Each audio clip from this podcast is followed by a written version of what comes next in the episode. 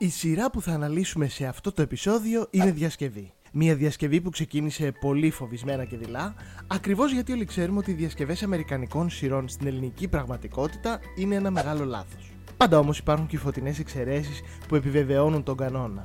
Και η Νταντά είναι μία από αυτές τις εξαιρέσεις. Για να μην πω η μόνη και με πείτε υπερβολικό. Γιατί όμως; Τίτλοι αρχής και ξεκινάμε σε 7 δευτερόλεπτα.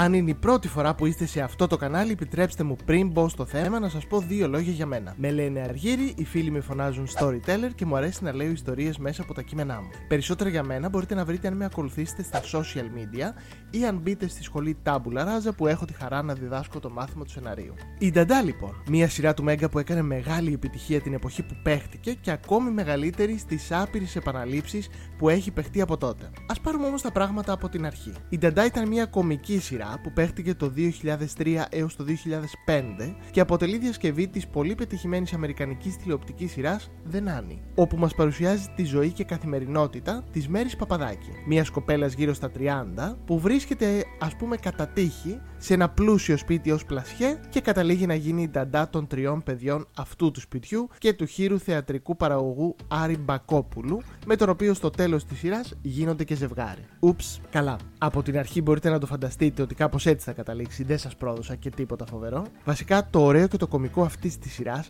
είναι ότι η Νταντά, η Μέρη δηλαδή, είναι ένα κορίτσι απλό, λαϊκό, μόνιμα αισιόδοξο, κάπως αφελές, ένα κορίτσι της διπλανής πόρτας θα λέγαμε, που έχει μάθει να λέει τα πράγματα με το όνομά τους. Ακόμα και αν αυτό γυρίζει εναντίον της πολλές φορές. Έχει λύσεις για όλα, είναι αισιόδοξη, είναι έξω καρδιά και έχει τον τρόπο της με τις καταστάσεις. Και αγαπάει τα παιδιά. Έτσι λοιπόν, όλα ξεκινούν όταν εκείνη απολύεται από το κατάστημα νηφικών όπου δούλευε και αρχίζει να δουλεύει ως πλασιά καλλιτικών. Η μοίρα της όμως θα τη βγάλει σε ένα πολύ πλούσιο σπίτι και όλοι εμείς θα γίνουμε μάρτυρες όλων αυτών των ταξικών διαφορών των πρωταγωνιστών, πάντα δοσμένων με κομικό τρόπο. Ξεκαρδιστικό θα μπορούσα να πω. Σε αυτό το πλούσιο σπίτι μένει ο γνωστός θεατρικός επιχειρηματίας Άρης Μπακόπουλος, που είναι χείρος και ψάχνει προγνωσμένα νταντά για τα τρία παιδιά του, την Αταλία, το Φίβο και την Εβίτα. Στους πρωταγωνιστικούς ρόλους βλέπουμε τη Μαρία Λεκάκη και τον Κώστα Αποστολίδη, ενώ ο βιτριολικός μπάτλερ Διονύσης είναι ο Χρήστος Σιμαρδάνης, αλλά και η καταγενική ομολογία αχώνευτη γραμματέα του πρωταγωνιστή Άρη είναι η Καλλιρόη Μυριαγκού, στο σύριαλ Σμαράγδα Πλαπούτα, σε έναν εντελώς κόντρα ρόλο από το ταπεινό χαμομηλάκι που τόσο την έχει σημαδέψει. Σε guest ρόλους είχαν περάσει πολλοί ηθοποιοί, όπως ο Απόστολος Γκλέτσο, η Βίκη Βανίτα, η Αλεξάνδρα Παλαιολόγου, η Νέλη Γκίνη, η Ρίκα Βαγιάννη, η Βίκη Κουλιανού, ο Διονύσης Χινά, αλλά και η Νένα Μεντή, ενώ η σπουδαία Δέσπινα Στυλιανοπούλου συμμετείχε σε αρκετά επεισόδια της σειράς. Στη συγγραφική ομάδα, υπό τη γενική εποπτεία του Θοδωρή Πετρόπουλου, συναντάμε πολλά και σημαντικά ονόματα, όπως τον Παναγιώτη Καποδίστρια, τον Μάνο Ψιστάκη και τον Γιώργο Ηλιόπουλο, που φέτος βλέπαμε ως ηθοποιό σε ρόλο κουρέας στι Άγριε Μέλισσε. Η σειρά ολοκληρώθηκε σε δύο σεζόν και αποτελούνταν από 70 επεισόδια, ενώ η ξένη σειρά σε 6 σεζόν και αποτελούνταν από 146 επεισόδια. Στην ελληνική βερσιόν επίσης υπήρξε και ένα επεισόδιο με τα παρασκήνια της σειράς, κάτι που εκείνη την εποχή γινόταν συχνά. Και τώρα που είπαμε παρασκήνια, πάμε σε αυτά που ίσως κανείς δεν γνωρίζει για τη συγκεκριμένη σειρά. Έχω παρασκήνιο που πρώτη φορά θα ακούσετε, πρώτη θα μάθετε, οπότε δώστε βάση. Η ξένη εταιρεία παραγωγής λοιπόν ήταν πολύ αυστηρή και δεν επέτρεπε στους σεναριογράφου να αλλάξουν τίποτα στα επεισόδια.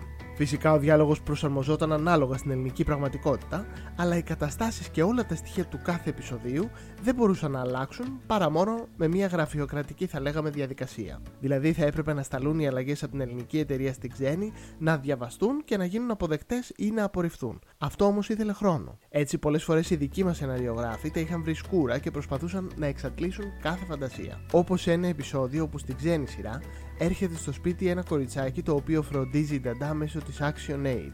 Αυτό το κοριτσάκι ερωτεύεται το γιο της οικογένειας. Στη δική μας περίπτωση όμως αυτό δεν γινόταν γιατί ο γιος της οικογένειας ήταν μικρός σε ηλικία. Οπότε το κοριτσάκι της ξένης σειράς έγινε αγοράκι στη δική μας περίπτωση και ερωτεύτηκε την κόρη της οικογένειας που ήταν πιο μεγάλη σε ηλικία.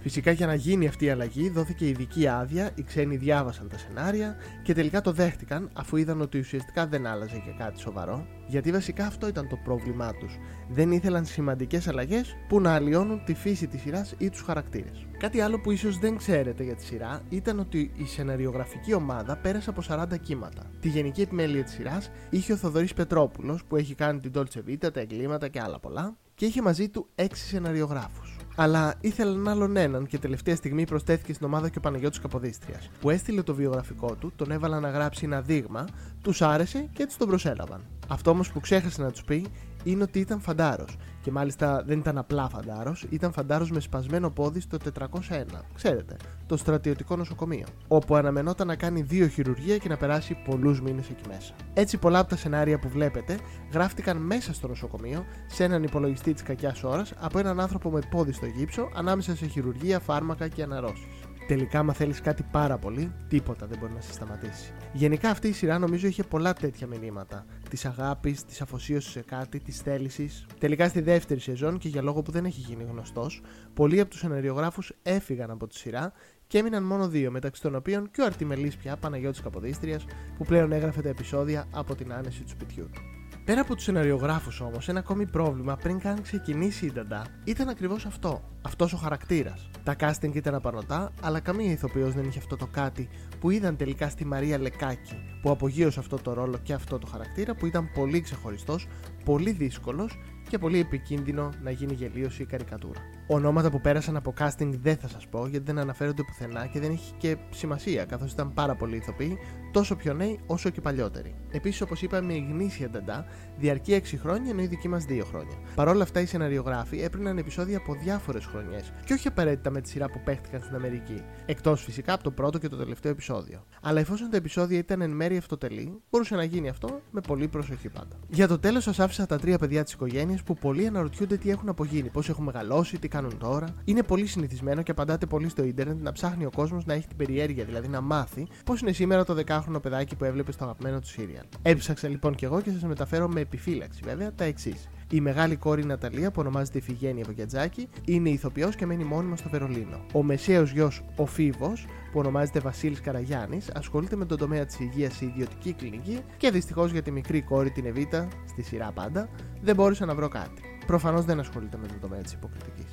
Αυτή ήταν η Νταντά. Μια κομική σειρά, μια πετυχημένη διασκευή από ένα πολύ επιτυχημένο κομικό σύριαλ που βλέπουμε ακόμη και σήμερα και μας προσφέρει άφθονο γέλιο. Αν δεν την έχετε δει, τι κάθεστε.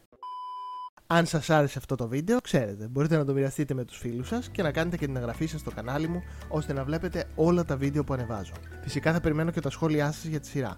Αυτή τη φορά θα ήθελα να μου πείτε ποιο είναι το αγαπημένο σας επεισόδιο. Πολύ θέλω να ακούσω τη γνώμη σας. Εννοείται στο κουτί πληροφοριών σας έχω και το link για τη σχολή Tabula Raja με μαθήματα σεναρίου για να γράψετε κι εσείς τη δική σας ιστορία. Επίσης για τους λάτρε των podcast, όλα τα επεισόδια κυκλοφορούν και ως ηχητικά σε όλες τις ψηφιακές πλατφόρμες τύπου Spotify. Μπορείτε να με ακούτε και εκεί. Σας ευχαριστώ πολύ που για άλλη μια φορά ήσασταν μαζί μου. Τα λέμε την επόμενη εβδομάδα με ένα νέο βίντεο. Μην ξεχαστείτε. Φιλιά πολλά!